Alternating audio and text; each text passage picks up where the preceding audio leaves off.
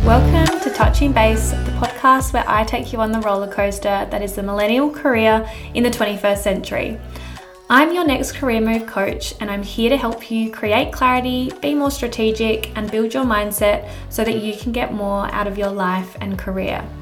I'll be sharing actionable tools and strategies from my work as a coach, and I'll also be bringing you inspiring stories from individuals that I'll be touching base with along the way.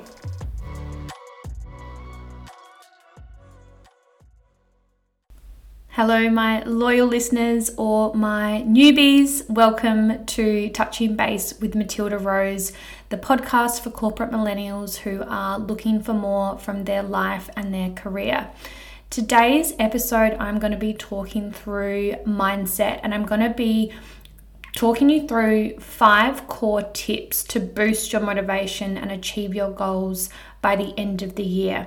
So this is the sort of episode that if you learn better by writing things down, by taking notes, you might want to grab a pen and paper or grab your phone out to write stuff down. Otherwise, totally fine if you want to just absorb everything that this episode is about. Perhaps you want to then come back and take some notes and look at the highlights. Whatever works best for you.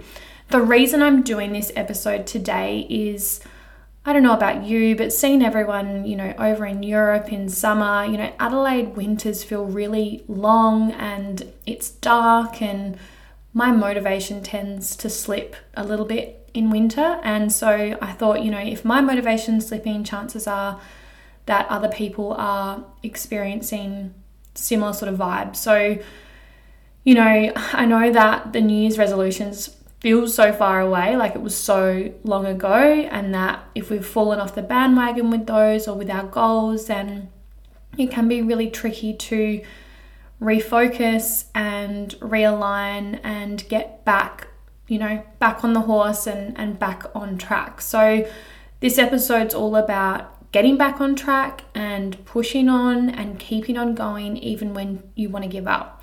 And these 5 tips that I'm talking through will help you cultivate discipline, clarity, and direction towards your goals. So the first mindset tip that I'm talking through is called closing energy loops. You may or may not have heard of the concept of energy loops. Essentially, we are resolving unresolved tasks. This one's kind of like taking a step back before we can move forward. And I see this one a lot in clients. It's like we get really bogged down with, things that we keep thinking, oh, I need to get back to that person, or I need to get back to that email. And we kind of ruminate and go back and forth and over and over and over and over of this task that we need to do, but we don't actually get it done. And that can weigh us down almost on an unconscious level. So before we move forward, let's get our shit in order. Let's reduce our stress, create some mental clarity and focus by resolving our unresolved tasks and closing some energy loops.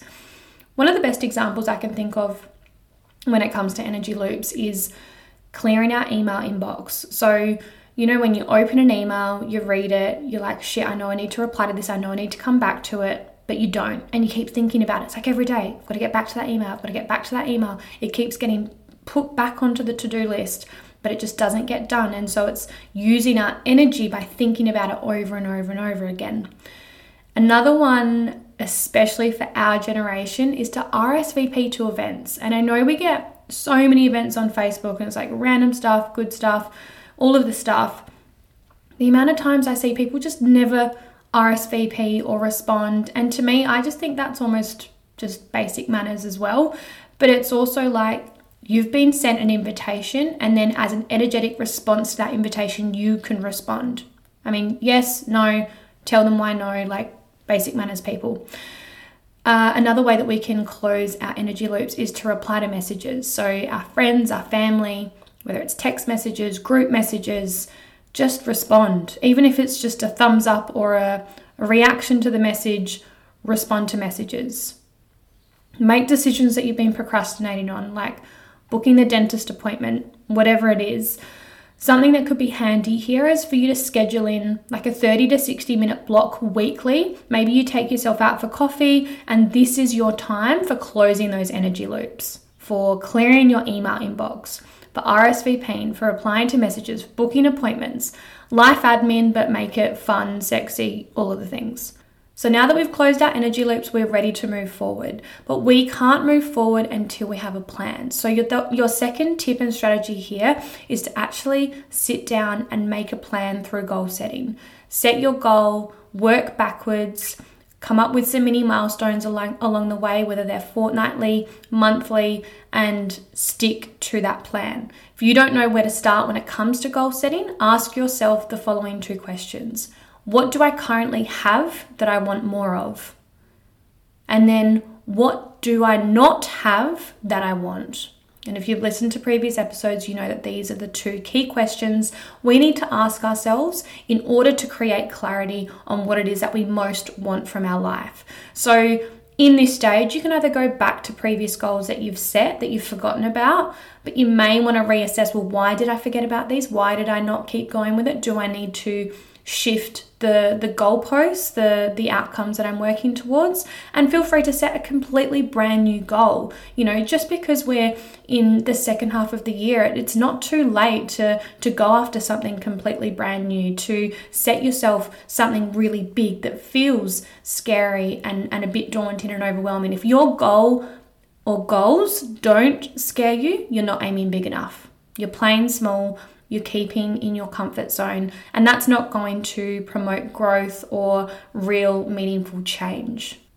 The third mindset tip that I'm talking through, and if you have been listening to my podcast for a while or been following me or, you know, are familiar with my content, this won't be new, but it's really powerful, and it's starting before you feel ready.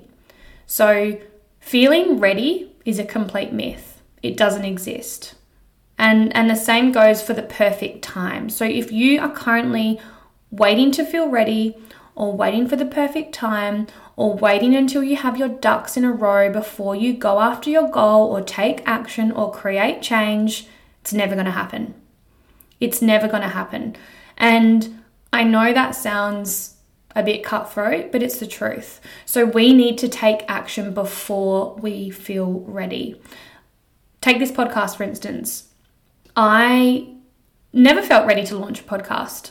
I didn't know what the hell I was doing, but I knew that my goal of launching my podcast was on the other side of fear. And so I kind of had to like feel the fear, feel the self-doubt, and take action anyway.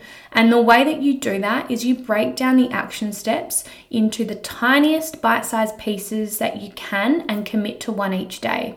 And to help you do this, again, I think I mention this book every episode, but read Atomic Habits by James Clear. He lays it out so simple, so logically, so clearly. But again, you don't have to read the book to do this. You take your goal, you take your action steps, you break them down into the tiniest little steps that you can, and you commit to one each day, and you be consistent with it. It's not hard. This isn't hard. It's just being disciplined and being committed and knowing why you're taking the action that you are. Now, the fourth mindset tip, and I've kind of touched on this in my previous step, but it's about reframing fear and kind of taking inspiration from the Man in the Arena quote. So when I'm talking about reframing fear, as I mentioned with my podcast, I kind of had to acknowledge the fear and acknowledge that my goals were on the other side of fear. So I almost became comfortable and okay with it. And then I took that a step further, and I learned this from my coach, so I can't take credit for this, but I learned from my coach that when we remove the term failure from our vocabulary, it's like we can't go wrong. So she always said, I'm either going to achieve my version of success or I'm going to learn something.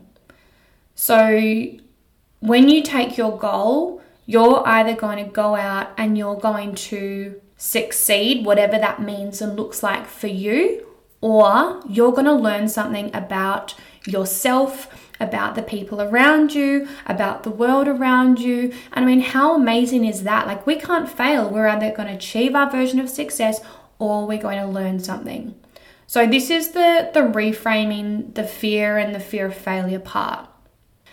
And then I really want you, if you're not familiar with the famous speech by Theodore Roosevelt, to look it up, because I don't have time to go through it all verbatim, but he talks about the man in the arena, which is like, would you rather be the person that's judging everyone else from the sidelines, never taking a step in the ring, or do you want to be the person that's courageous, who makes mistakes, who falls over, who dusts themselves off, who learns, who achieves, and who aims for something bigger than themselves and feels the fear and does it anyway?